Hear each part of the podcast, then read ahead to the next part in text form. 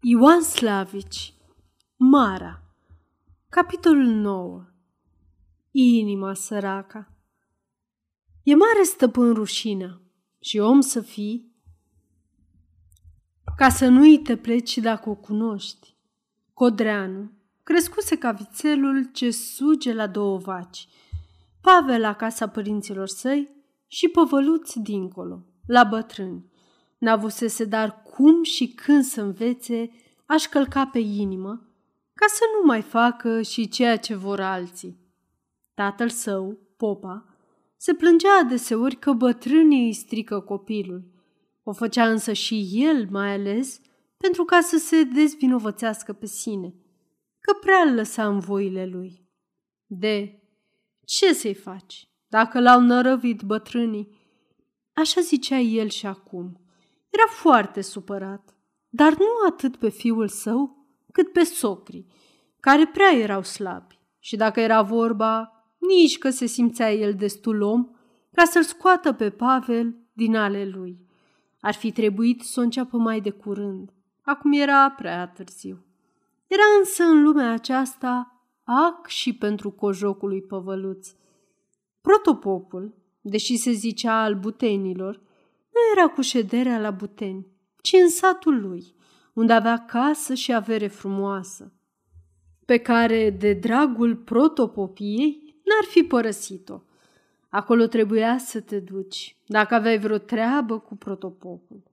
Eu zic, grăi Gheorghe a lui Baltă, că ar fi cu cale să mergem la protopopul, ca să vedem ce și cum. Gheorghe a lui Baltă era jurat în Buteni și om cu multă greutate. Când vorbea el, aveai pe ce să te întemeiezi. Da, răspunse Iovița lui Borleu. Tocmai afară din cale n-ar fi. Asta o zic și eu. Oameni suntem și noi și trebuie să ne știm la un fel. E tunsă, ori e rasă. Îl întrerupse Gheorghe, rostind vorbele rar și domol. Tunsă, o rasă, să o știm, urmă Ioviță. Dar e lucru ca în greu să te duci așa, țop, în casa omului. De ce-ți vorbesc eu tocmai ție, grăi Gheorghe? Tu ești ctitor bisericesc și ai totdeauna câte ceva de pus la cale cu protopopul. Noi mergem în altă parte. Așa mai da. Vom vedea noi apoi cum și în ce fel, urmă Gheorghe. Să fim odată acolo, apoi grija noastră. Te mai uiți în ochii omului, îți mai dați seama cum te poftește să șezi și cum te întreabă de ce de acasă. N-ai nevoie de vorbe ca să te înțelegi. Când te poți înțelege, iar dacă nu te poți, ai înțeles destul și știi cum să stai. Așa au și făcut. S-au îmbrăcat amândoi de sărbătoare, Gheorghe a ales doi curcani frumoși, iar Ioviță a pus în fundul căruții un butoiaș de rachiu de prune. Dar rachiu cum numai la dânsul puteai să-l găsești. Și au plecat la protopopul, ca să ceară voie pentru împrejmuirea cu scânduri a cimitirului. Protopopul vedea bucuros oameni la casa lui, deși acum mai ales dacă nu erau de la Buteni. Asta a simțit-o Gheorghe îndată ce a dat ochii cu stăpânul casei și mai ales cu stăpâna, care le-ar fi dat dacă ar fi atârnat de dânsa voie să-și împrejmuiască cimitirul, fie chiar și cu ziduri de piatră, numai să plece cât mai curând. Prea îi păreau așezați, cumpăniți la vorbă, oarecum călare pe ducipal oamenii ăștia. Ar fi și plecat, fără multă zăbavă, dacă nu s-ar fi nimerit ca nepotul protopopului să fie și el aci. Era povăluț al moșului și stătea ca pe spini. Nu era chip să se mai stăpânească Gheorghe, care îl vedea și se uita în ochi și dedea cu socoteală că nu se sâmte în largul lui. Ei, întrebă el, când mai vii pe la noi? E cam de mult de când ai fost. Și oamenii se uită toate duminecele în strană ca să te vadă. Povăluț era om, cum se zice prin partea locului, cam albineț, și avea subțire de tot pielița pe obraz. Când roșea, se vedea rău de tot, că se cam rușinează. Am să viu, zise el. S-a nimerit așa că nu m-am putut duce până acum, dar am să merg. Nu era în gândul lui să meargă. Dar acum, în fața acestor oameni, era peste putință să spună că nu se mai duce. Uite, grăi Gheorghe, să vii acum cu noi. Poi mâine e duminică și o să se bucure toți poporenii doar știi că ai venit. O să se bucure toți poporenii. Mare lucru. El știa că în adevăr o să se bucure. Îi cunoștea bine pe oamenii aceia și acum, în clipa aceasta, îi părea peste putință să nu se ducă. Acum nu pot, răspunse el. De ce adică să nu poți dacă vrei? îi zise Ioviță. Uite, adăugă iar Gheorghe, îmi faci mie cinstea să stai câteva zile la casa mea. Păvăluț se uita strâmtora la moșa său, ca să spună el de ce de că nu poate chiar acum să se ducă. Bătrânul însă era slab în fața nepotului său, care era un singur om. Cum oare ar fi putut să fie tare în fața unui sat întreg? De așa numai cu una, cu două, nu se câștigă inimile oamenilor. El știa cât le-a umblat în voie și nu putea să-și înstrăineze acum, după ce vedea că ei țin, dacă e vorba, mai mult la nepotul lui decât la fata preutesei. Să te duci, zise el. Când om ca dumnealui te poftește în gazdă, ai să le lași toate la o parte și ai să te duci. Gheorghe zâmbi pe sub mustață. Vedea că bine a apucat-o și bine au adus lucrurile, iar mai departe grija lui era. Păvăluța a plecat cu dânsii. S-a dus, a tras la casa lui Gheorghe a lui Baltă și parcă toate erau cum altfel nici că s-ar fi putut. Încă pe drum, se obișnuise cu gândul că nu se poate parohie mai frumoasă decât cea din Buteni, mai ales când poporenii te vreau și fără de fata preutesei. Nu-i vorba. Când ai moș protopop și nu ești de acasă tocmai sărac, poți să ajungi popă și fără ca să te vrea satul. Dar tot e mai bine să te voiască, fiindcă cu poporeniți îți petreci zilele vieții și vlădica ține și el să fie într-un gând cu poporul. Era cu toate acestea foarte greu să te știi în același sat cu preoteasa și cu Maria, fata ei. Și îi venea lui Povăluț să fugă de câte ori se gândea că are în biserică să dea ochii cu ele. Asta o știa și Gheorghe. O să se supere, îi zise el sâmbătă pe la prânz, preuteasa pe mine că mi-ai făcut cinstea de a veni la casa mea. Nu-i vorba, puțin în pasă. Supărarea vine și trece, iar noi tot oameni rămânem. Dar tot n-ar fi rău să mergem și pe la ea. Ce zici? Ce putea Codreanu să zică? Știa și el că trebuia să meargă. Așa de capul lui n-ar fi fost însă în stare să se ducă. Îi părea dar bine că a dat de cineva care îl duce cu deasila.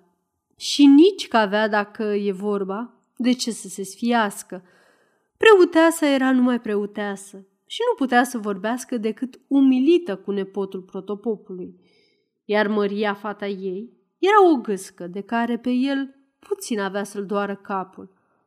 Cei drept, de la Crăciun nu mai văzuse, dar de atunci și până acum tot nu s-a făcut ea femeie de plină. O fetișcană cam răsărită, dar subțire ca un șarpe, cam oacheșă, cu ochii mărunți care râd și plin de lăcrămi, în vreme ce preajma gurii e croită pe plâns. Ce știa? Ce putea dânsa să înțeleagă? Era destul să te uiți în fața ei pentru ca să o faci să plângă. Și nu odată a glumit el cu lăcrămile ei. Acum însă n-ar fi voit să le vadă și numai de ele se temea. Când colo, ce să vezi? Pe când el intra cu inima încleștată la casa preutesei, Maria cânta veselă de răsuna toată curtea și nu cânta rău. Ce va fi visat, ce nu va fi visat peste noapte, era foarte voioasă, parcă a ei era toată lumea, încât preuteasa se simțea iarăși cum rușinată și mult ar fi voit să-i poată zice lui Codreanu. Iartă, că ea nu știe nimic.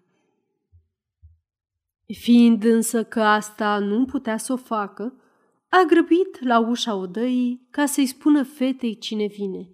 Apoi și-a pus hainele în rânduială și a ieșit în capul scării ca să-și primească oaspeții, foarte umilit așa cum o știa Codreanu. Frumos lucru, strigă Maria care se ivi în dosul ei. Noi te așteptam cu plăcinte și dumneata cine știe pe unde vei fi umblat. Preoteasa simți că îi se ridică sângele în obraj. Tot așa și povăluț cel cu obrazul subțire. Degeaba, nu știa ce să-i răspundă. De, grăi Gheorghe, pe oamenii buni și aici și aiurea tot cu plăcinte îi așteaptă. Apoi intrară în casă, se întrebară de sănătate și Maria se duse ca să aducă pâine și rachiu, după cum e obiceiul de primire în partea locului. Preuteasa nu putea să-și dea seama cum vin lucrurile și cum are să prindă vorba. Știa că Gheorghe a fost cu Ioviță pe la protopopul și dădea cu socoteala că ei l-au adus pe Codreanu, dar nu putea să înțeleagă cum stau lucrurile. Codreanu, tot ca dânsa, ochii lui și mintea lui erau numai la Maria. Nu poate că cine știe ce, dar se mira și se minuna cum poate cineva să se schimbe într-un timp așa de scurt, așa de tare. Nu-i vorba. Ochii îi râdeau și acum și preajma gurii îi era croită tot pe plâns. Pare însă că acum tot n-ar fi putut să o facă să plângă. Prea era voioasă și oarecum nu tocmai proastă. E însă lucru știut că femeile se schimbă foarte ușor. Nu numai așa din Crăciun până în toamnă, ci până chiar și din o clipă în alta. Când ea află că Codreanu e în de la Gheorghe și n-a venit ca să stea ca alte dăți, ci numai ca să dea bună ziua, gura ei se croi pe râset, iar ochii ei erau puși pe plâns. Asta nu se poate, zise ea. Te știu eu pe dumneata. Iar mă minți, ca să mă necăjești și să mă faci să plâng. Să nu mă crezi însă că sunt și acum tot atât de proastă ca atunci. Ei bine, nu te cred și n-am să plâng, zise ea cu îndărătnicie și lăcrămile, păcătoasele de lăcrămi, o năpădiră încât nu-i rămase decât să iasă rușinată din casă. Aceasta este o înregistrare Cărțiaudio.eu. Pentru mai multe informații sau dacă dorești să te oferi voluntar, vizitează www.cărțiaudio.eu. Toate înregistrările Cărțiaudio.eu sunt din domeniu public. s ar fi voit să intre în pământ. Tot așa și Codreanu. În zadar, fata avea dreptate. Ce o să zică lumea dacă el nu stă la dânsii? Gheorghe ședea țeapăn și tignit în scaun și zâmbea așa, pe sub mustață, uitându-se când la el, când la ea. Dacă e așa, zise el în cele din urmă, apoi să mai treacă și de la mine. N-ai ce să-i faci. Are întâietatea. Eu te las aici. A și rămas Codreanu ca alte dăți. Așa trebuia să fie. Nu e lucru mai urât decât femeia plângăreață. Dacă o iei cu binele, se înduioșează de o trec lăcrămile. Iar dacă îi vorbești verde, fățiș, vai de lume, nu mai știi cum să o iei și cum să umbli cu ea. Te moaie în lăcrăm de-ți perzi tot rostul. Era rușinat de silințele ce își dădea preuteasa, ca toate să îi le facă pe plac, și de bucuria copilărească ce se oglindea în ochii plânși ai Măriei iar ziua următoare îi venea să plângă în fața bisericii pline de oameni, care se uitau la dânsul râzând cu părere de bine. Doamne, ce fericit ar fi putut să fie dacă n-ar fi fost acea noapte de nuntă. Și totuși, aici, în biserica plină de oameni, în fața altarului, căruia își închinase viața, Făptura cea înaltă a Persidei se ridica deasupra tuturora și pretutindenea se iveau ochii ei deschiși și limpezi. Era în ochii aceea ceva atât de liniștit și de senin, o voire atât de neîndoioasă încât, sub privirea lor, trebuia parcă să se aline furtuna mării, să se potolească para mistuitoare a focului. Cum ar fi putut el, om neajutorat, să iasă de sub stăpânirea lor? După Heruvim, când preotul a ieșit cu darurile, el și-a plecat mai umilit decât de obicei capul spre pământ și a stat cu ochii închiși, pierdut oarecum în sine însuși. Simțea ca niciodată mai înainte că el nu mai poate să facă ceea ce dânsa nu voiește. Și o nespusă înduioșare îl cuprinse când se gândi la Maria, care era atât de subțirică, de fragedă, atât de dulce la fire și de obidoasă. Nu, își zise el, nu te leagă la nimic, că nimic nu mai poți. Era un mișelie că a venit aici, când se simțea legat încât nu se mai poate dezlega. Dacă Persida ar fi știut că el a venit fără de voia lui aici și n-are în el destulă virtute ca să se hotărească la un fel, l-ar fi desprețuit ca pe un emernic.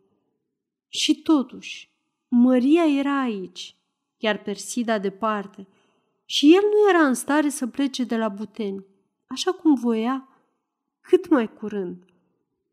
Îi sângera inima când vedea cum tremură Maria, când stă aproape de dânsul și cum ochii ei se croiesc în toată clipa pe plâns și ea râd în răsfățare.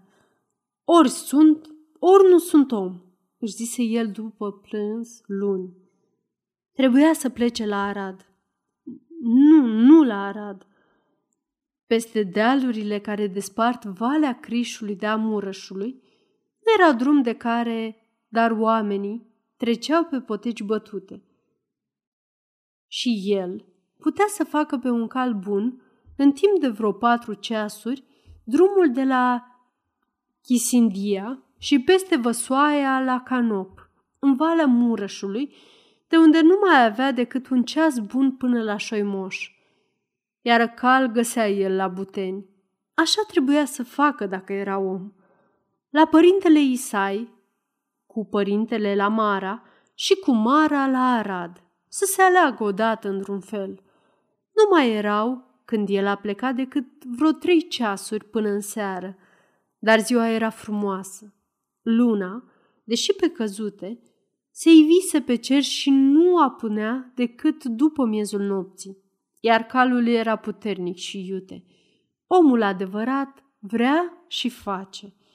Pus pe gândul acesta, el trecea grăbindu-și calul printre pădurile cu frunziș pișcat de brumă, aici verde de stejar, colo galben de tei și apoi roșu ca sângele de taur, iar după ce s-a întunecat, aceeași lună, în razele căreia se plimbase naț pe țărmul murășului, îi lumina și lui calea, lungă, cotită și anevoioasa cale.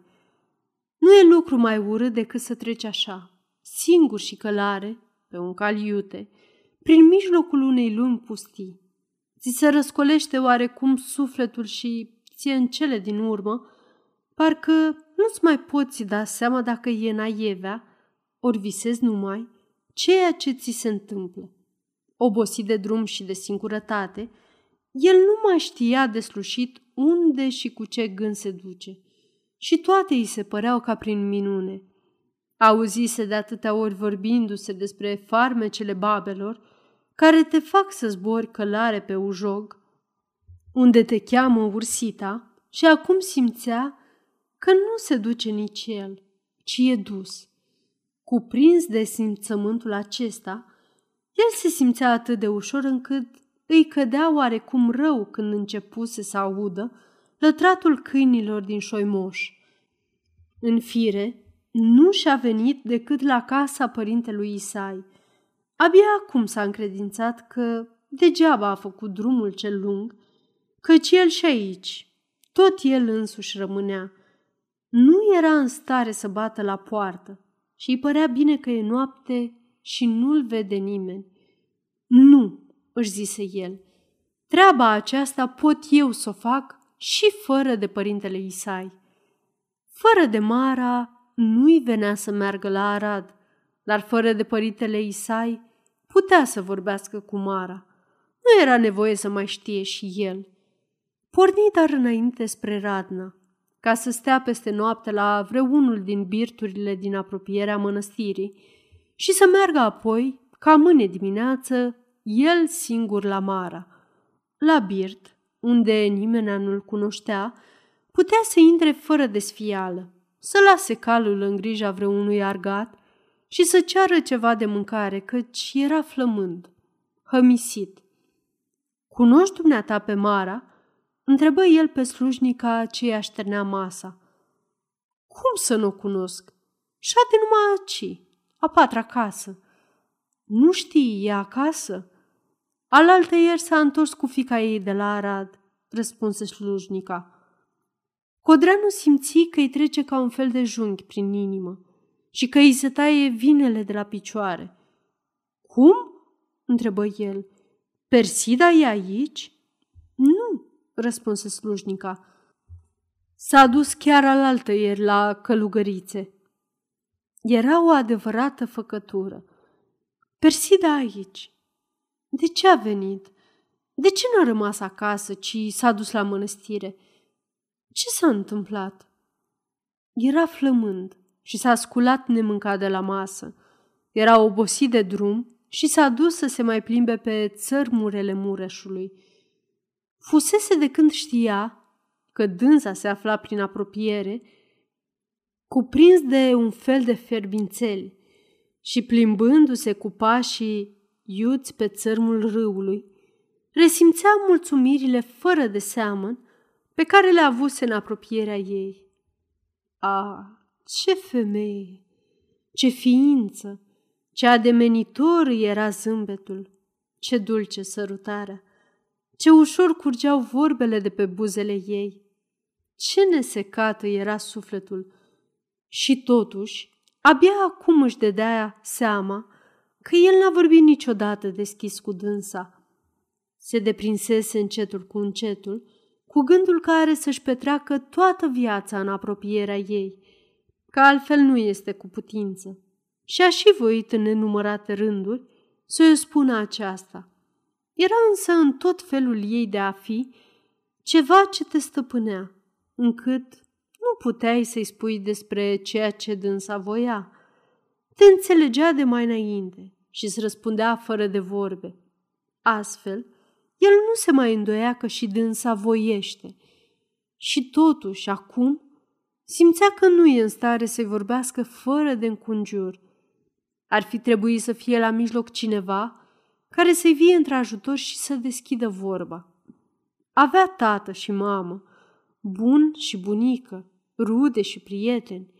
Era iubit de o lume întreagă și acum se simțea singur și părăsit de toți și stătea sperios în drum ca puiul care s-a pierdut de cloșcă. El însuși rupsese toate legăturile. Se desfăcuse de toți ai lui și nu mai era cine să-i vie într-ajutor. Dimineața s-a sculat pe când se mijea de zi. Știa că Mara pleacă foarte de dimineață și ținea să o găsească acasă. Și totuși el își făcea de lucru și parcă ar fi dorit în fundul inimii lui ca să vie prea târziu la casa ei. Așa a și fost. Portița era încuiată. S-a dus cu inima încleștată la pod, unde știa că ar putea să o găsească. Nu era nici aici. El o vedea însă din jos de pod, la depărtare de câteva sute de pași, unde oamenii încărcau lemne pe plute, dar nu s-a dus la ea. De ce să meargă? Tot era mai bine, mai ușor, mai firesc să vorbească mai înainte cu Persida. A plătit dar omului pe care l-a găsit acolo creițarii și a trecut podul. Iar acum îi venea să se întoarcă iar, înapoi la Buteni. Trecuseră opt ceasuri. Cum putea el să sune acum la un timp atât de nepotrivit? era peste putință să îi se dea voie de a vorbi cu dânsa. El își luă inima în dinți și sună. Ce doriți?" Îl întrebă sora bătrână, înaltă și slabă, care se ivi în ușă. Aș putea, vă rog, să vorbesc cu domnișoara Persida Bârzovanu?" întrebă el. Domnule, acum nu se poate, îi răspunse sora. Și adau să ea, nici nu știu cine sunteți dumneavoastră. El scoase din portofelul său un bilet de vizită și el dete. Să spuneți, îi zise, domnișoarei, că rog să mă vestească dacă și când voi putea să o văd. Sora îl pofti să se așeze și să aștepte. Apoi încuie ușa și se depărtă. Persida se afla în bucătărie. Ea nu venise la mănăstire cu gândul de a rămâne aici, dar a găsit-o pe maica Egidia făcând proviziune de compoturi pentru iarnă și era peste putință să nu pună șorțul ca să-i dea ajutor. Seara apoi, când era vorba să se întoarcă acasă, era foarte greu să plece. Se simțea atât de bine aici, unde a crescut și unde toate o potoleau și îi dădeau tărie. A iubit totdeauna pe maica Egidia, dar încă nu știuse că o iubește. Acum ar fi voit să șadă la picioarele ei și să-i sărute mâinile. Nu mai era cum a fost și parcă se lumina toată mănăstirea când ochii lor se întâlneau. O adevărată minune, așa zicea maica Egidia în gândul ei. Se potolise neastâmpărul copilăresc și năvălnicia adeseori sălbatică. Și fata ei era așezată, înțeleaptă și duioasă, un adevărat juvaier de femeie. De aceea nici nu mai putea să-i vorbească în felul de mai înainte. Și Persida se simțea înălțată în gândul ei când vedea că o ia parcă i-ar fi fost soră, ori prietenă. Sâmbătă seara au stat până spre miezul nopții deștepte și au vorbit despre toate, afară de un singur lucru. De ce să vorbească și despre acesta? Ea știa cum gândește Maica Egidia și mai ales aici, între zidurile mănăstirii și sub ochii Maicii a Egidiei, nu putea nici dânsa să gândească altfel. Era de sine înțeles că nimic nu e mai presus de dorința părinților, mai ales când ei trăiesc amara numai pentru copiii lor. Și totuși Persida a tresări cuprinsă de un fel de spaimă când citi numele Pavel Codreanu. Ce e?" întrebă maica Egidia cu o asprime care reamintea timpurile trecute. Domnul acesta, răspunse Persida dându-i biletul, e un absolvent de teologie pe care îl cunoșteam din Arad. Dar tu știi? Trebuie să-l văd. O întrerupse Persida. Altfel s-ar mâhni mama. Obrajii călugăriței se roșiră. Era parcă se dărâmă casa în capul ei. Grozav gând. Încă un suflet pierdut. Cea mai iubită dintre fetele ei se ducea și ea ca să-și petreacă viața omenească. Du-te, fata mea, grăi dânsa cu blândețe umilită. Dacă e dorința mumei tale, trebuie să-l vezi chiar acum. Persida își dezlegă șorțul, sărută mâna Maichea Egidia, apoi se depărtă, ducându-și șorțul în mâna stângă ca să-l atârne la locul ei și să meargă în sala de așteptare. Îi era însă greu să meargă așa, fără de veste, și ar fi voit să-și mai facă timp de răzgândire. Nu, își zise peste puțin, ridicându-și capul. Să văd ce voiește. La ușa sălii de așteptare, iar se opri și stete pe gânduri. Te rog să ne lași singuri, grăi întorcându-se spre sora ce o însoțise. Și era datoare să stea și dânsa în sală în vreme ce Persida vorbea cu tânărul. Sora se plecă umilită. Aceasta eu nu pot să o fac, răspunse ea. Știi prea bine că n-aș putea să o fac fără ca să mărturisesc păcatul. și știi și pedapsa. Persida îi apucă mâna și se uită stăruitor în ochii ei. Te rog să suferi pedeapsa, căci Dumnezeu îți va ierta alte păcate în schimbul ei. Te rog, zise ea, căci n-ar fi cu putință să vorbim deschis dacă n-am fi singuri. Sora își plecă încă mai umilită capul și îi făcu semn să se ducă. Codreanu se cutremură și sări în picioare când Persida se ivi voioasă în ușă. Așa-i că te miri?" zise el mergând spre dânsa. Nu, răspunse ea întinzându-i mâna. Văzând biletul dumitale, mi-am închipuit numai decât că ai fost pe la mama și ea te-a trimis aici. N-am văzut-o, grăi el. Am căutat-o cei drept, dar n-am găsit-o nici acasă, nici la pod. Am aflat însă ieri seară că ești aici și am venit. Așa, zise ea oarecum ușurată, care va să zică, nu ai vorbit cu mama. Nu încă. Ea îl pofti să se așeze. Se așeză și ea, apoi rămaseră câtva timp strâmtorați. El nu știa cum să înceapă, iar ea aștepta să vadă ce vrea el. Am fost foarte mirat când am aflat că ai plecat de la Arad.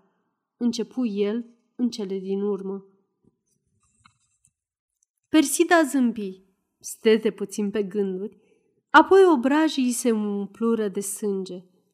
Era hotărâtă să-i spună fără de înconjur cum s-au petrecut lucrurile de ea, s-a hotărât deodată să plece. Așa trebuia să facă. Și ea nu putea să facă decât cum trebuie. Acum însă, când se afla față în față cu el, ea nu putea. Nu, mai bine moartă. Gândul omenesc străbate într-o singură clipă și timpul și depărtările. Și acum în clipa aceasta, ea vedea în gândul ei toate cele petrecute și îl vedea și pe el, umblând răzleț prin lume, ajuns din om neom, nenorocit fără de vina lui. Se împăcase cu gândul că ea nu poate să-l ajute și că nu le rămâne amândurora decât să uite cele petrecute, care nu erau la urmă urmelor decât o nebunie de tinerețe. Îi era însă rușine că a crezut că poate să-l mai și bazjocorească, spunând altui bărbat ceea ce numai ei amândoi știau. Mi s-a urât de învălmășeala și de zgomotul lumii, îi răspunse ea, și mi-a venit dorul de liniște a acestei case. Și ai să rămâi aici, se înțelege, zise el râzând. Ia stă tu puțin pe gânduri și sufletul parcă îi se înălță. Dumneata râzi, grăi dânsa. Nu trebuie însă să scap din vedere că eu aici am crescut și că sunt femeie. Dumneavoastră, bărbații, vă avântați cu inima îndrăzneață în toiul lumii și totuși, nu odată, sunteți cuprinși de dorul singurătății, dar noi, femeile, care, nu mai răzămate de alții, putem să trecem prin lume. Codreanu iar zâmbi. Dumneata n-ai decât să vrei pentru ca să-ți găsești rază, zise el. Știu, întâmpină ea tot zâmbind cu ironie. Sunt tânără, frumoasă și deșteaptă. Nu mai lipsește decât inima ușoară pentru ca să-mi iau avânt. Eu m-am înspăimântat, însă când m-am gândit la mulțimea datoriilor pe care le iau asupra mea, când ies de aici și sunt coprinsă adeseori de simțământul că nu pot să le împlinesc pe toate. Dar, zise el, datorii avem cu toții și foarte rar avem și mulțumirea de a le împlini, îl întrerupse ea. Aș, zise el, dar atunci cei mai mulți dintre noi s-ar simți foarte nenorociți. Nu, zise ea, suntem, dar nu ne sămțim, fiindcă omul se deprinde cu toate. Închipuiește-ți că eu nu rămân aici. N-aș putea să stau aici, fată mare. Ar trebui să mă mărit. Să zicem că îmi găsesc un soț mai presus de toate așteptările mele. De unde pot eu să știu dacă nu voi prinde mai târziu slăbiciune pentru altul. Ce fac atunci? Sunt ori nu datoare să-i mărturisesc soțului meu adevărul? Da, zise el, cu toată hotărârea. Dar dacă aș fi avut mai întâi slăbiciune pentru altul, urmă ea, tot sunt datoare să-i mărturisesc adevărul? El tresări. Da, zise iar, însă de asta dată cam cu jumătate de gură. Și o să se bucure dânsul? Nu tocmai. Atunci, grăi dânsa râzând, e parcă mai cu minte să nu-mi fac datoria. De ce să-i spun când îl mâhnesc prin aceasta? Am să mă deprind încetul cu încetul, cu gândul că datoria mea e să tac, să fiu fățarnică și să-mi fac de asila celelalte datorii, pe cât le pot. Urâtă viață. El se uită nedumerit în fața ei. Bine, domnișoară, zise el strâmtorat, dar dumneata tot n-ai putea să rămâi aici. De ce nu? Fiindcă nu e cu putință. De ce să nu fie cu putință? Pentru că ești, dacă nu mă înșel, ortodoxă. Să trecem peste aceasta, grăi dânsa așezată. Când e vorba de viață și de moarte, nu ne mai uităm la asemenea lucruri mici. Oameni suntem, la urma urmelor, cu toții, și Dumnezeu e unul și același pentru toți. Eu tot nu cred că ai să rămâi aici, zise el iar, în glumă. Nici eu nu cred, răspunse ea. Voiesc numai să zic că cel puțin acum nu e pentru mine gând mai ademenitor decât să rămân aici și m-aș simți foarte nenorocită dacă aș fi nevoită să plec. Mă simt atât de bine aici și mai am încă timp destul pentru zbuciumările vieții. Codreanu început să tremure. Care va să zică, grăi dânsul cu glasul năbușit, ești hotărâtă să rămâi aici? Nu, răspunse ea, eu n-am nicio hotărâre și dacă mama astăzi va zice să ies, voi ieși mâine. Răspund numai la întrebarea pe care mi-a pus-o râzând. M-aș simți nenorocită dacă ar trebui să ies acum. Peste un an, peste doi, nimeni nu știe ce are să simtă. Voi ieși cu inima ușoară. Acum mi-ar fi foarte greu. Codreanu o înțelegea de plin și nu mai știa ce să-i zică, ci se uita numai cu ochii țintă la un colț al odăii. Și dacă eu te-aș ruga?" întrebă el sfio și cam cu jumătate de gură. Ea se ridică și rămase stând dreaptă și cu ochii în jos. Dumneata știi că ți mult la dumneata și n-aș putea să zic nu, răspunse ea încet. Dar ții și dumneata la mine și nu ești în stare să-mi faci silă. Mai târziu. Nu-i așa? Da, răspunse el ridicându-se. Îți mulțumesc, grăi dânsa întinzându-i mâna. El îi apucă mâna și o sărută. Ai să mai treci pe la mama?" întrebă ea. Nu, răspunse el hotărât. Îți mulțumesc. Grăi iar dânsa și la revedere. El îi sărută încă o dată mâna, apoi dânsa se retrase și peste puțin intră sora bătrână, înaltă și slabă, ca să descuie ușa pe care avea să plece Codreanu.